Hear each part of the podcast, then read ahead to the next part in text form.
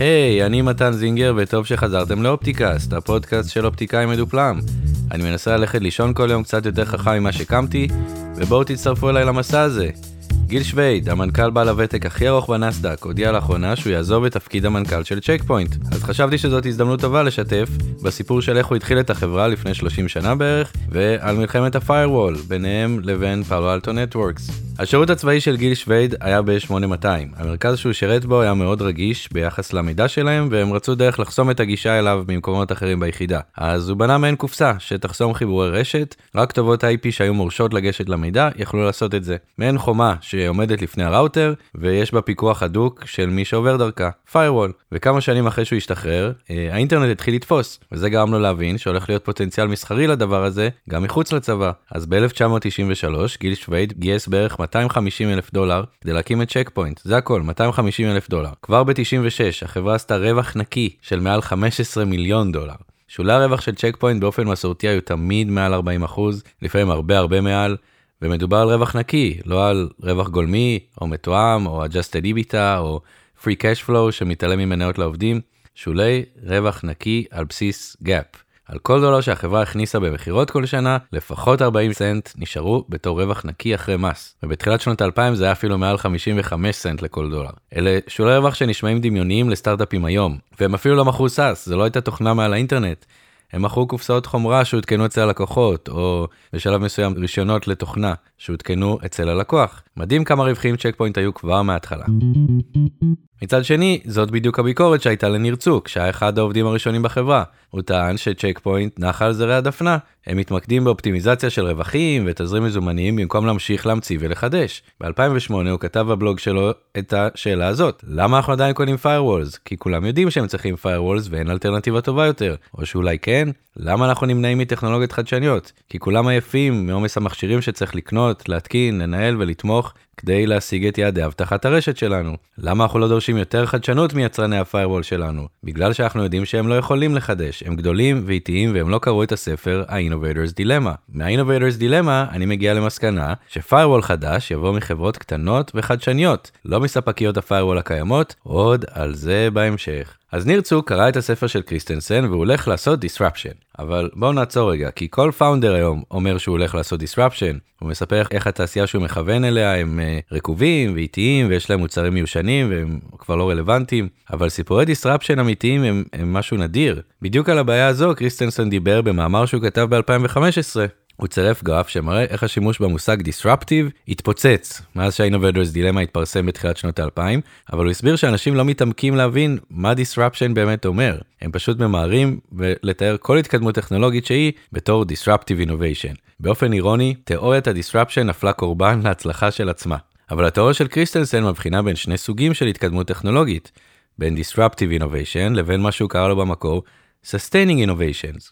חדשנות שמשפרת מוצרים קיימים עבור הלקוחות הנוכחיים של ה-incumbent. זאת יכולה להיות התקדמות הדרגתית כמו להוסיף להב חמישי לסכין גילוח, וזאת יכולה להיות פריצת דרך משמעותית כמו טלוויזיה עם תמונה באיכות הרבה יותר גבוהה, או רשת סלולרית שעובדת עם פרוטוקול חדש עם, שנותן קצבים הרבה יותר גבוהים. אבל המכנה המשותף לכל המקרים האלה הוא שזה מאפשר לחברות מובילות למכור מוצרים טובים יותר ללקוחות הרווחיים והקיימים שלהם. זה הכל sustaining innovation, וזה מאוד יכול להיות מסוכן להתייחס לדברים כאלה כאילו שהם disruptive, ולתקוף אותם כמו שהוא ממליץ ל-disruptor לפעול, או כמו שהוא המליץ ל-incumbent להתגונן מ-disruption. כי אם מדובר בסתם התקדמות רגילה בשוק, אז ה-playbook הוותיק של האסטרטגיה העסקית זה הדבר שנכון לעשות. אבל מנהלים או יזמים שיתייגו כל התקדמות בתור disruptive, עלולים להשתמש בכלים הלא נכונים באותה סיטואציה ודווקא לפגוע בסיכויי ההצלחה שלהם. ומה הופך התקדמות טכנולוגית ל-disruptive?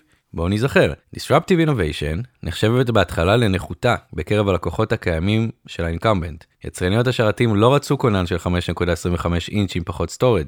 יצרניות של מחשבים אישיים לא רצו מעבד זול עם צריכת חשמל נמוכה כמו שסטיב ג'ובס רצה בשביל האייפון. הלקוחות הגדולים של IBM ואורקל לא רצו להשכיר סתם שטח אחסון ב-cloud בלי גיבויים ואבטחה ו-disaster recovery. ולכן Disruptive Technologies מתחילות מהתחתית של השוק, או מיצירה של שוק חדש. הן צוברות שם הרבה ניסיון, פידבק, הכנסות, וכל זה מאפשר להם לשפר גם את התכונות שחשובות ללקוחות הגדולים. רק אז הם יכולות לתפוס אחיזה גם בקרב לקוחות המיינסטרים של ה-incumbents, לעלות למעלה בשוק. ואז השאלה היא, האם מה שזה לא יהיה שניר צוק זיהה שהולך לקרות ב-2008, האם זאת הייתה באמת התקדמות טכנולוגית שהיא disruptive. אז בואו נראה על איזה חדשנות ניר צוק דיבר. זה מה שהוא כתב בספטמבר 2008 בבלוג שלו. השבוע גוגל הכריזו על הדפדפן קרום. אפליקציות יבואו מה-web וירוצו בתוך הדפדפן. זה לא קונספט חדש. הרבה מהאפליקציות שאנחנו משתמשים בהן היום הן מבוססות web. תחשבו על ג'ימייל, סיילספורס, אופיס מבוסס web, יוטיוב וכו'. Chrome פשוט עושה את זה נקי יותר. תשכחו מאפליקציות desktop, הן שייכות לעבר. ויש עוד השלכה קטנה, אבל עבורי חשובה הרבה יותר. גוגל וחברות כמוה מבססות קשר ישיר עם המשתמש ב enterprise, שעוקף את נקודות הבקרה המסורתיות של מחלקת IT סביב איזה אפליקציות נמצאות בשימוש ומי משתמש בהם. הכל מגיע בפורט 80 או בפורט 443 ישירות לדפדפן. זה משנה גם את סיכוני האבטחה שצריך לפתור. כשליוזרים אין את האפשרות לבחור את האפליקציות שהם משתמשים בהם, כשהמידע נמצא מחוץ לרשת הארגונית, וכשכולם יכולים להשתמש בכל אפליקציה ולגשת לכל מידע מכל מקום בעולם, אנחנו מתמודדים עם חיה שונה לגמרי ממה שהיינו רגילים. אוקיי, זה מה שניר צוק אומר, החדשנות היא SaaS, תוכנה ל enterprise בתור שירות על גבי האינטרנט. הלקוחות הראשונים של צ'ק פוינט עבדו במודל של אפליקציה שרצה על המחשבים של העובדים. ממש תוכנה שמתקינים שם, יישום, משהו שעושים עליו double click. וזה דיבר עם שרת שהיה מותקן בחדר שרתים של החברה. כל זה קרה בתוך הרשת הפנימית של החברה, הרשת הארגונית. הדור הראשון של ה-firewall נועד להגן על הרשת הזאת. הוא אפשר חיבורים מאוד מאוד ספציפיים מתוך הרשת הפנימית לאינטרנט לפי כתובת IP ופורט. חיבורים חיצוניים שנועדו למטרה נקודתית, למשל לעדכן את שער ההמרה של המטבע באותו יום, או נתונים לגבי הזמנות, או לקוחות, או תשלומים, כל דבר כזה המתבצע דרך חיבור בפורט מסוים ועובד בפרוטוקול משלו. אבל ניר צוק זיהה שהעובדים בחברה הולכים להחליף את כל האפליקציות שמותקנות על המחשב שלהם בדבר אחד, ב browser. והוא תמיד עובד דרך אותו פורט, ועם איך שה firewall של צ'ק פוינט אז עבד, האפשרות הייתה או לחסום את הדפדפן לאינטרנט לגמרי, ואז אי אפשר להשתמש בכל עולם האפליקציות החדש הזה, או לפתוח אותו לגמרי, ואז אין שום ניטור, שום הגנה, הכל פרוץ. אז פאלו אלטו נטוורקס הוקמה ב-2005. ב-2007, שנה לפני שהפוסט הזה התפרסם בבלוג של ניר צוק, היא השיקה מוצר בשם Next Generation Firewall. הוא אפשר יכולות יותר מתקדמות מאשר חסימה של תעבורה לפי פרוטוקול ופורט. המוצר הזה ידע להסתכל יותר לעומק על מה קורה ב traffic, ואז לסנן רק חלקים מהתקשורת של הדפדפן, ובינתיים לאפשר לחלקים אחרים לעבור. אני מקווה שזה נשמע ברור, זה הכי טוב שאני יכול לנסות להסביר בלי להיכנס למונחים יותר טכניים. בכל מקרה, מה שחשוב לקחת מהסיפור הזה, הוא שהשינוי הטכנולוגי שעומד להגיע, היה תוכנה ל enterprise ודפדפן מעל האינטרנט. ה firewall של צ'ק פוינט לא היה אז מספיק מתוחכם כדי לסנן תעבורה כזאת, וניר צוק מיהר לבנות firewall שכן יוכל לעשות את זה. והכריז שזה הולך לעשות disruption. אבל למה שזה יעבוד לו? זה בסך הכל firewall עם עוד יכולות קצת יותר מתקדמות, next generation, קצת נשמע כמו sustaining innovation, לא? והאשמות מהסוג שניר צוק העלה כלפי צ'ק פוינט לא היו אז משהו חדש. כבר ב-2002 סערה וגעשה העיתונות הכלכלית בישראל אחרי שעיתון גלובס ראיין את מנכ"ל חברת נטסקרין שבזמנו התחרתה עם צ'ק פוינט. והוא תקף שם די בבוטות את צ'ק פוינט בין היתר הוא טען שהיא מתנהגת בשחצנות כאילו שכל השוק שייך לה הם לא מתייחסים לצרכים של הלקוחות הם מסתמכים יותר מדי על ה channel השותפים שמוכרים את התוכנה שלהם על גבי החומרה של השותפים. אבל הפתרונות של צ'ק פוינט הם בעצם מורכבים מדי וקשה לאינטגרטורים למכור אותה ובגלל זה היא בקושי צומחת. הוא טען בינתיים שנטסקרין לעומתה מגדילה את נתח השוק שלה על בסיס יומי. מצד שני אם מסתכלים מבחוץ על צ'ק פוינט באותם שנים זה לא היה נראה שהם דורכים במקום בתחילת שנות 2000 הם השיקו מוצר שהם קראו לו NG, Next Generation, והתגאו בזה ששמונה שנים אחרי שהם קמו הם הצליחו להמציא את עצמם מחדש. ב-2002, באותה שנה שהריאיון הזה התפרסם בגלובס, הם השיקו מוצרי אבטחה לעסקים קטנים ולקוחות פרטיים, כלומר ירדו למטה בשוק עם מוצר תוכנה שנמכר במחירים הרבה יותר נמוכים ממכשיר firewall ל enterprise, קצת כמו שאינטל עשו כשהם השיקו את מעבד הסלרון.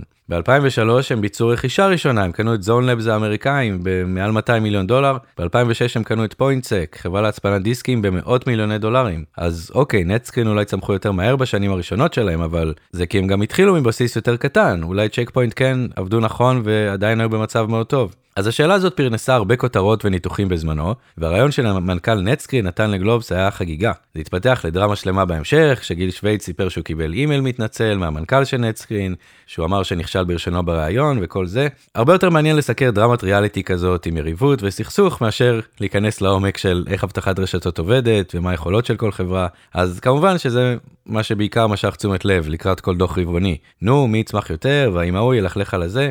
ובמעין סגירת מעגל מעניינת, ונטסקרין רכשה את הסטארט-אפ הראשון שניר צוק הקים אחרי שהוא עזב את צ'ק פוינט ב-1999, והוא הפך ל-CTO של נטסקרין. אז הוא היה שם כמה שנים, בטח ראה כמה חשיפה נטסקרין קיבלה בישראל בזכות ההתקפות האלה, ונטסקרין למרות כל הטענות שלה ולמרות שהיא באמת צמחה מאוד מהר, בסוף פשוט נמכרה לג'וניפר ב-2004, ואז ניר צוק עזב, כי הוא סיפר שהוא נתקל שם באותה בירוקרטיה שבמקור גרמה לו מראש לעזוב את צ'ק פוינט. אז דרך קצת צינית להסתכל על זה יכולה להיות הנה עכשיו הוא הולך ומקים עוד חברה הוא צריך לגייס השקעות ו talent ולקוחות ולבנות מעמד בשוק והוא כבר מכיר playbook שעובד צריך ללכת על המלך ללכלך על צ'ק פוינט זה מושך הרבה תשומת לב. אז אם הוא עכשיו הקים חברה חדשה הדבר הראשון שצריך לעשות זה לכתוב פוסטים בבלוג שתוקפים את צ'ק פוינט אבל אולי זה סתם עוד סיבוב על גיל שווייד בדרך לעוד איזה אקזיט. צ'ק פוינט הרי הוסיפו כל כך הרבה יכולות ל firewall שלהם לאורך השנים למה שדווקא סינון של אפליקציות web יהיה החריץ שדרכו יהיה אפשר להדיח אותה מהפסגה. מה שיפה זה שניר צוק ממש נימק את התשובה לשאלה הזאת כמובן בבלוג שלו. הוא התחיל מלספר שהוא ביקר בחברת פורצ'ן 500 גדולה בסוף 2009 והוא שמע שם שאחד ממתחרי הפיירוול שלנו וכשהוא אומר את זה כולנו יודעים על איזה מתחרה מדובר, הסביר ש-Stateful Inspection, שזה השם של מה שה firewall של צ'ק פוינט עשה בזמנו, התפתח לכלול גם בקרה על אפליקציות. או בתרגום למונחים שלנו, אחד הלקוחות הגדולים שמע מה incumbent שהצורך החדש שהולך להגיע בשוק עומד להיות Sustaining Innovation. ואתם זוכרים מי הכי טוב בלהביא Sustaining Innovation לשוק, נכון? ה incumbent, מה שניר צוק כתב על זה זה שבתור אחד מהמהנדסים המקוריים שעבדו על Stateful Inspection, מצאתי את האמירה הזאת מצחיקה בטירוף. ולמה הוא חשב שזה כל כך מצחיק? היה לו הסבר טכני לזה. בשביל להבין אותו צריך להבין איך Stateful Inspection עבד. זה היה מנגנון שבחן את הפקטה הראשונה בכל חיבור אינטרנט חדש. הוא השווה את כתובות ה-IP והפורטים והפרוטוקול לקובץ policy, ולפי מה שהיה כתוב בקובץ policy הוא החליט האם לחסום או לאפשר את החיבור. זהו, על סמך הפקטה הראשונה. מהרגע הזה, כל הפקטות בחיבור הזה או שהן חסומות או שהן עוברות. וניר צוק טען שלא הייתה שום דרך להרחיב את המנגנון הזה. כדי לבחון באופן מתמשך את כל הפקטות ולא רק את הראשונה, לזהות אפליקציות, להפריד ביניהם, להתמודד עם הצפנת SSL ולאפשר רק לחלק מהאפליקציות לעבור ולחלק לא. בשביל לעשות את זה הוא טען שהיה צריך לכתוב את כל המנגנון הזה מחדש. שזה קצת מזכיר את הסיפור בפרק 3 על דילמת החדשנות ב cloud, כש-IBM ואורקל ניסו להתאים את המוצרים הקיימים שלהם לעבוד ב cloud, כשבעצם אמזון בנתה מחדש תשתיות שהתאימו בצורה native ליתרונות שה cloud מציע ומנצלות אותו הרבה יותר טוב. ומה שעוד ניר צוק אמר זה שחוץ מה... איך שהמנגנון עצמו עובד, החומרה שה firewall רץ עליה כדי לעשות stateful inspection לא תצליח להתמודד עם סינון של אפליקציות, זה ידרוש הרבה יותר כוח מחשוב וצריך פה גישה אחרת לגמרי. ואם הוא באמת צודק, זה אולי כבר מתחיל להישמע יותר כמו disruptive innovation. עוד תובנה של קריסטנסן היא ש disruptor לרוב מפתח מודלים עסקיים שונים מה incumbent. הוא הסביר שהאייפון היה sustaining innovation בשוק הטלפונים הסלולריים ב-2007. את הצמיחה האדירה שלו אפשר להסביר ב disruption שהוא עשה לא לטלפון הסלולרי אלא ללפטופ בתור נקודת הגישה העיקרית לאינטרנט. זה הגיע גם דרך שיפורים במוצר עצמו אבל גם דרך מודל עסקי חדש, ה App Store, שבעצם היה marketplace שמנוהל על ידי אפל ומחבר בין מפתחי אפליקציות לבין משתמשי אייפון. זה שינה את המשחק. האייפון יצר שוק חדש לגישה לאינטרנט. זה הרבה פחות נוח ממה שהיה אפשר לעשות בלפטופ, אבל הלפטופ היה זמין רק למי שישב ליד שולחן, יכול להרשות לעצמו מחשב וחיבור מהיר לאינטרנט. אבל כל אחד קנה טלפון, ואנשים תמיד הלכו עם הטלפון בכיס שלהם. הם לא תמיד ישבו ליד השולחן. מעגל השיפור הסתובב, ובסוף האפליקציות באייפון נהיו כל כך טובות, שזה אתגר את הלפטופ בתור המכשיר שדרכו משתמשי המיינסטרים בוחרים לעשות הרבה דברים באינטרנט. וגם פאלו אלטו נטוורקס התחילו ממודל עסקי שונה. בתשקיף לקראת ההנפקה שלהם הם כתבו במפורש שחוץ מלבנות את הארכיטקטורה הטכנית של ה firewall מחדש, הם גם בנו מודל go to market חדש. הם לא התחילו מלשים את ה-next generation firewall בקופסה ולנסות למכור אותו ללקוחות הגדולים של צ'ק פוינט בתור תחליף. בהרבה פרמטרים זה לא היה מספיק בשל בשביל ממש להחליף את הקופסה של צ'ק פוינט, אז הם התחילו מלהציע רכיב שעובד לצד ה firewall המסורתי, ורק מוסיף את היכולת של סינון אפליקציות מעליו. הם יצרו שוק חדש. בתשקיף הם כתבו שעם הזמן, ככל שלקוחות הקצה שלנו יבינו את היתרונות של הפלטפורמה, אנחנו מאמינים שאנחנו יכולים להאיץ את ההחלפה של firewall helpers ויכולים בסופו של דבר להחליף גם את ה-firewall עצמו. זהו playbook קלאסי של disruption. והם עשו עוד משהו מעניין, הם כיוונו לקונסולידציה של firewall helper technologies לתוך פלטפורמה אחת, ונסביר מה זה אומר. חלק מהביקורת של צוק על צ'ק פוינט הייתה שלמרות שהם בעצמם ייסדו את קטגוריית אבטחת הרשתות, הם התמקדו רק בליבה של ה-firewall. אבל עם הזמן, ככל שהאינטרנט צמח והתוקפים נהיו מתוחכמים יותר, נוצרו עוד בעיות אבטחה. וצ'ק פוינט השאירה לחברות אחרות לבנות את הפתרונות המשיקים האלה. אם הייתי צריך לנחש, זה אולי כי הם לא היו תמיד בטוחים כמה רווחיים הדברים האלה יהיו. חשיבת חוף מזרחי אני קורא לזה פה מדי פעם. אבל כמו שהמקרה של האייפון מוכיח, זה לפעמים משתלם לבנות משהו שכל יחידה שלו היא הרבה פחות רווחית מהלפטופ, אבל הוא ימכור כל כך הרבה יותר יחידות, כי יש בעולם הרבה יותר כיסים שאנשים רוצים לשים בהם אייפון מאשר שולחנות שמישהו שם עליהם מחשב. והתוכנית של פאלו אלטו נטוורקס הייתה שהקופסה שלהם תתרחב לפלטפורמה אחת שמספקת את כל היכולות שכל הרכיבים השונים האלה סיפקו, כולל הרכיב הרווחי מכולם שניצב בראש השוק, ה-firewall של צ'ק פוינט. ובגלל שאני מקליט את הפרק הזה ממרחק של כמעט 20 שנה אחרי שפאלו אלטו נטוורקס קמו והשיקו את ה-next generation firewall, אז קצת יותר קל להסתכל אחורה ולהבין באיזה סוג של חדשנות היה מדובר פה. אבל בזמן אמת זה קשה. קשה למנהלים, לפאונדרים, למשקיעים, או למישהו שסתם מקליט פודקאסט, לדעת האם התקדמות טכנולוגית הולכת להיות disruptive. בכל מקרה, בואו ננצל את הפריבילגיה שמרחק הזמן נותן לנו, ונדלג רגע לסוף של מלחמת ה firewall. ניר צוק שם את תקציבי הפיתוח שלו היכן שהפה שלו, ב-2014 פאלו אלטו נטוורקס כבר עברה את צ'ק פוינט בהוצאה על R&D. ב-2020 הם כבר הוציאו פי שלוש ממה שצ'ק פוינט הוציאו באותה שנה. ויחד עם זה הגיעו גם ההכנסות. ב-2017 פאלו אלטו נטוורקס עברו את ההכנסות של צ'ק פוינט. ב-2020 הם כבר היו עם 50% יותר מצ'ק פוינט. ושוב, בפודקאסט אני לא יכול להראות גרף, אבל אני אשים לינק ב show notes, וכשמשווים בין הוצאות הפיתוח או בין ההכנסות של שתי החברות האלה, זה דומה בצורה מדהימה לגרף הקלאסי של קריסטנסן על disruption. פאלו אלטו מתחילה מנקודה הרבה יותר נמוכה כמובן, אבל הגרפים שלה עולים הרבה יותר מהר. באיזושהי נקודה הם נחתכים עם צ'ק פוינט, ומשם ממשיכים לעלות מהר יותר ולא מסתכלים אחורה. ככה ניר צוק הסביר את זה כבר ב-2012. למה פאלו אלטו מצליחה כל כך? אה, למה ההצלחה שלנו, איך זה שפתאום גדלה חברה מ-0 לסדר גודל של 300 מיליון דולר במכירות ברבעון האחרון שהכרזנו עליו, מכירות שנתיות, קצב מכירות שנתיות של כ-300 מיליון דולר ברבעון האחרון שהכרזנו עליו, בפחות מחמש שנים, שבשוק הזה יש חברות ענק שמוכרות במיליארד דולר אה, בשנה. אין לזה שום הצדקה עקרונית. אין שום הצדקה ש, אה, שפתאום צמחה חברה של 300 מיליון דולר כסף מכירות בחצר האחורית של חברות כמו סיסקו, ג'וניפר וצ'ק פוינט, שמוכרות security בכמיליארד דולר בשנה. והסיבה לזה היא שחברות גדולות כאלה, חברות שהן החברות שמותקנות כרגע אצלכם, או אצל לקוחות אחרים, מאוד מאוד קשה לשרוד את זה. והנשק של חברות כאלה, הנשק של חברות שבוחרות אה, להיות אה, דוד בעולם של גוליאטים, זה ה-disruption, אוקיי? זה השינוי המוחלט של שוק.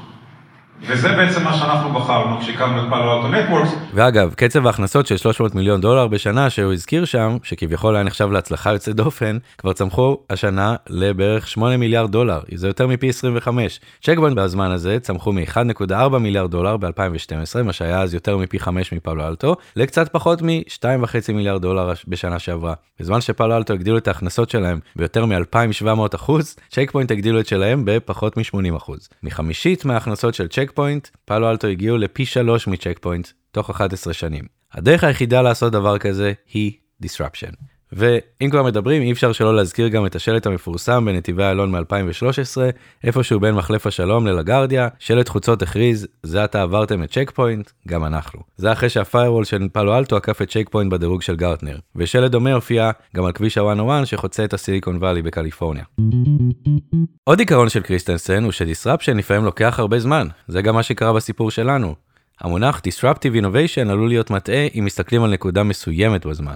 צריך לבחון את האבולוציה של המוצר או השירות על פני תקופה. קריסטנסון מסביר שהשרתים הראשונים היו Disruptive לא רק בגלל שהם פנו לתחתית השוק שהם הופיעו, וגם לא רק בגלל שבהמשך הם הוכרזו כעדיפים על המיין פריים בהרבה שווקים.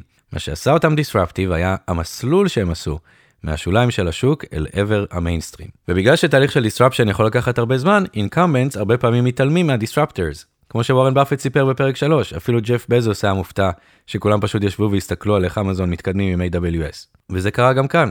הנה גיל שווייד ב-2012, קצת אחרי ההנפקה של פאלו אלטו נטוורקס, ושנה לפני שהם עקפו את צ'ק פוינט בדירוג של גרטנר. אה, אני חושב שהם מתחרים בתחום שלנו, ואני חושב שהם התחילו באיזושהי נישה קטנה של זיהוי אפליקציות זיהוי אפליקציות באינטרנט, נישה שהיום אנחנו מובילים בהרבה. יש לנו, אה, אם להם יש כמה אלפי אפליקציות שהם יודעים לזהות, אנחנו יודעים היום לזהות מאות אלפי אפליקציות. אה, אם להם יש כמה אלפי התקנות, לנו יש היום עשרות אלפי התקנות באותו תחום. כך שאפילו בנישה הזאת שהם התחילו בה, אני חושב שאנחנו כבר הראינו שאנחנו מסוגלים להרבה יותר. והנה ציטוט מתוך כתבה שהופיעה בגלובס באותו זמן. מעבר לכך, הפריצה לתודעה של פאלו אלטו ובראשה צוק הדומיננטי העלתה פעם נוספת את הדיון האם אופן הניהול של צ'ק פוינט אינו שמרני וריכוזי מדי, מה שמונע ממנה לצמוח ולנצל את היתרונות הטכנולוגיים והעסקיים שלה. עבור גיל שווייד, המנכ"ל והמייסד של צ'ק פוינט, התשובה ברורה. במשך 16 השנים שבהם אנחנו חברה ציבורית, כבר ארבע דורות של מתחרים נעלמו. שווייד משיב לביקורת בריאיון לגלובס עם פרסום הדוחות. תמיד עלתה הטענה של שמרנות יתר כלפינו, אבל אני שמח להיות מאלה שנשארים, ולא מהנעלמים כי הם אגרסיביים וחסרי זהירות. המאבק מול פאלו אלטו יותר תדמיתי מאשר בשטח. צ'ק פוינט אוחזת ב-13% משוק אבטחת הרשתות, ואילו פאלו אלטו מגיעה לכחמישית מנתח זה. שווייד, פאלו אלטו אכן מתחרים, אבל עדיין שחקן נישה. יש לנו טכנולוגיה הרבה יותר טובה ויש לנו הרבה יותר לקוחות והתקנות, הם מתחרה אגרסיבי, אבל אנחנו רואים שלקוחות אוהבים את היתרונות שלנו. אני חושב שאין סיכוי גבוה שפאלו אלטו תהיה הצלחה. אני לא רוצה להפוך את המאבק לאישי, אלא להגיע ללקוח עם טכנולוגיה יותר טובה. זה מה שגיל שווייד אמר אז, ואפשר להבין אותו. ב-2012 כשהוא נתן את הרעיון הזה, ההכנסות של פאלו אלטו היו פחות מחמישית מההכנסות של צ'ק פוינט. המוצר שלהם היה בהרבה אספקטים פחות בשל, פחות משויף. שבע שנים אחרי שפאלו אלטו קמו, הם עדיין נראו כמו שחקן נישה שנאבק להגיע לרווחיות. לא כמו משהו שיהיה איום רציני על המוצר המבוסס של צ'ק פוינט בקרב הלקוחות הגדולים שלה.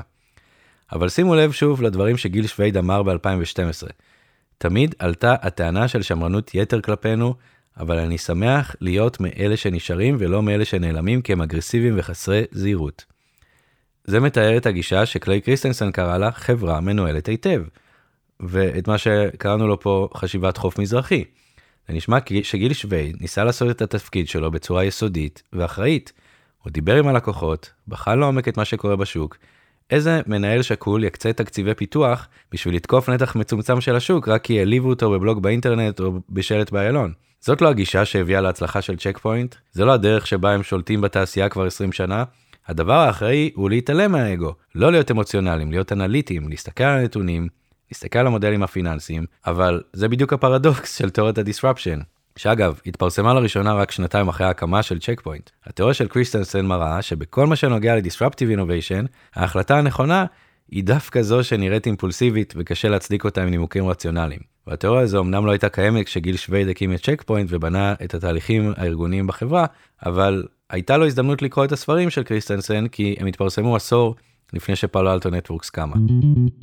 כשכתבתי בטוויטר על סיפור ה-disruption של ה-Next Generation Firewall, קרה לי אותו דבר מדהים שלפעמים קורה באינטרנט. סיפרתי בפרק הראשון על איך אסוואת' דמודרן שמע מביל גרלי מה הוא פספס בפוסט שלו על אובר, וגם אני קיבלתי תגובות שהוסיפו עוד מידע מעניין. צ'ק פוינט ממש לא התעלמו ממה שפאלו אלטו קראו לו Next Generation Firewall. הם ניסו לקנות חברה בשם SourceFire שהיה לה יכולת לנתח תעבורת IP, אבל השלטונות בארצות הברית חסמו את הרכישה, הם לא רצו שחברה לא אמריקאית תקנה אותם, ובסוף הם נמכרו לסיסקו. אז ב-2006 השלטונות האמריקאים כן אפשרו לצ'ק פוינט לרכוש חברה בשם NFR ב-20 מיליון דולר. זה עוד לפני שפאלו אלטו נטוורקס בכלל השיקו משהו. והנה מה שאדם בשם נדב הרפזי, שמספר שהוא עבד בצ'ק פוינט באותם שנים, סיפר בטוויטר שקרה בהמשך. הרכישה הייתה רק ציון הדרך הראשון, כי Next Generation Firewall זה הרבה יותר ממנוע IPS, עדיין חסרו רכיבים רבים, ובשנים הבאות הם פותחו בתוך צ'ק פוינט. URL filtering, application control, anti-malware ועוד דברים. בסופו של דבר חלק מהם נכנסו במסגרת מוצרית רחבה שנקראת עד היום Threat Prevention. אבל היה ברור שאי אפשר למכור מוצר כזה בלי שיש לו מנוע של SSL Inspection. בגלל שרוב התעבורה באינטרנט היא מוצפנת, תעבורת HTTPS. אז הרכיב שיודע לקרוא הצפנה של SSL היה חיוני בשביל שהמוצר יהיה אפקטיבי.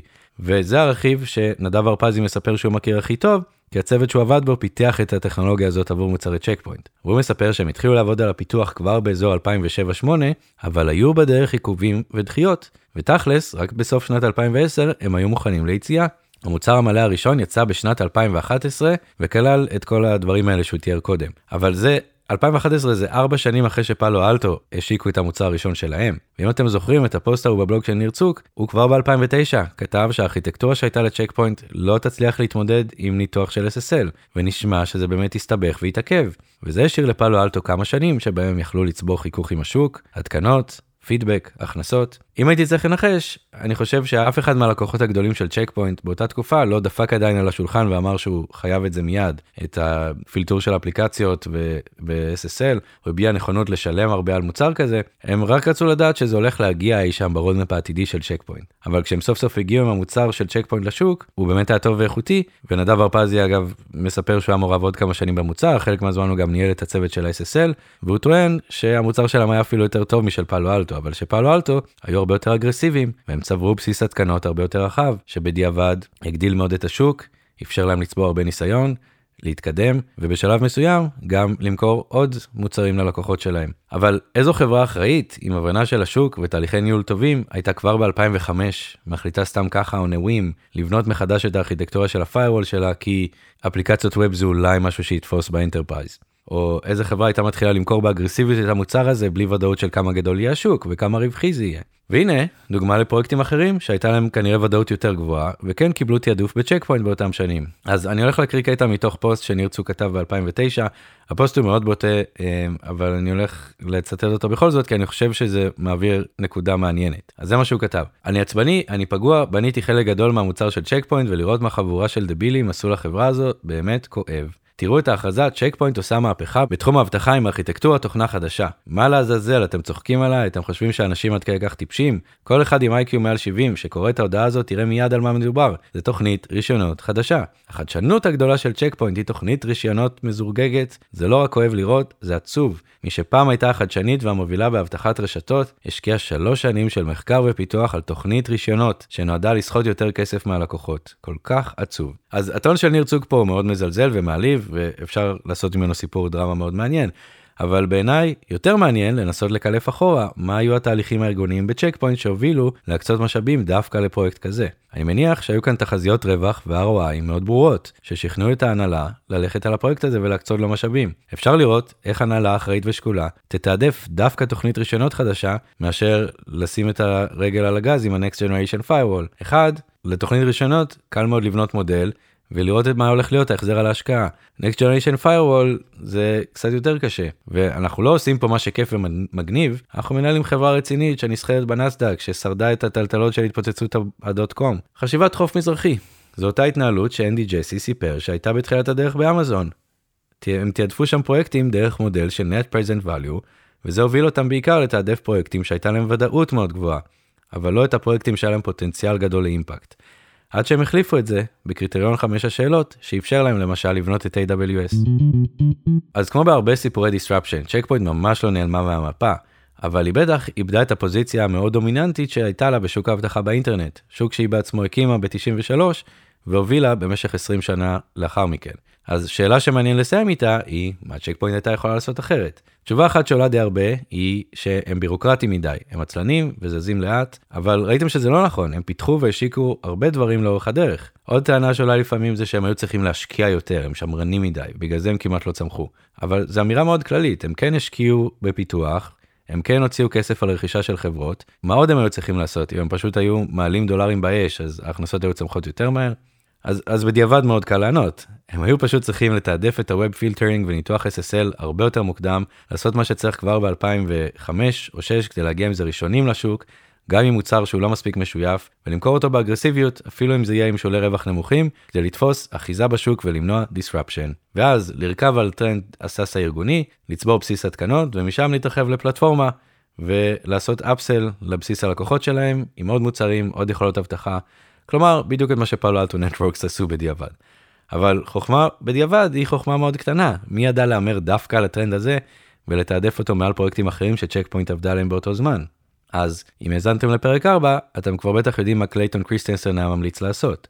הוא ממליץ לבנות מוצרים חדשניים בארגון נפרד. כשיש התפתחות טכנולוגית שעשויה להתברר כ disruptive, ואולי ליצור trajectory, מסלול התפתחות שהוא שונה מהמסלול שהמוצר הוותיק הלך עליו, צריך להקצות צוות שיהיה single threaded ויתרכז בלבנות את זה. והם צריכים לעבוד בניתוק מעסק הליבה, בלי להיות תלויים במשאבים ובתהליכים שלו. זאת הדרך היחידה לחתוך דרך הבירוקרטיה הארגונית, דרך תהליכי ניהול פרויקטים והפיקוח על KPIs וכל הדברים האלה. בשנת 2004 ג'ף בזוס קרא לסטיב קסל, פיטר אותו מהתפקיד של לנהל את עסק מכירות הספרים של אמזון, ואמר לו שהתפקיד החדש שלו יהיה לבנות פלטפורמה דיגיטלית שתגרום למכירות הספרים הפיזיים לפשוט רגל. אז אם באותו זמן גם גיל שווייד היה קורא לאחת המהנדסות או המהנדסים הבכירים בחברה, מפטר אותם מהתפקיד שלהם ונותן להם תפקיד חדש, שהוא לבנות צוות בתוך צ'ק פוינט שיגרום לעסק ה-stateful inspection של צ'ק פוינט לפשוט רגל, אולי נתח השוק של צ'ק פוינט היום היה נראה הרבה יותר גדול. אז עד כאן סיפור ה-disruption ב firewall, בפרק הבא נדבר על התפתחויות יותר עדכניות בשוק ה cyber security, שאיתן מודל ה firewall כולו החל לאבד רלוונטיות, וגרמו הפעם גם לפאלו אלטו נטוורקס וגם לצ'ק פוינט למצוא את עצמם בעמדת האינקמבנט, אבל כל אחת הגיבה לזה באופן אחר. תודה שהאזנתם, נמשיך בפעם הבאה.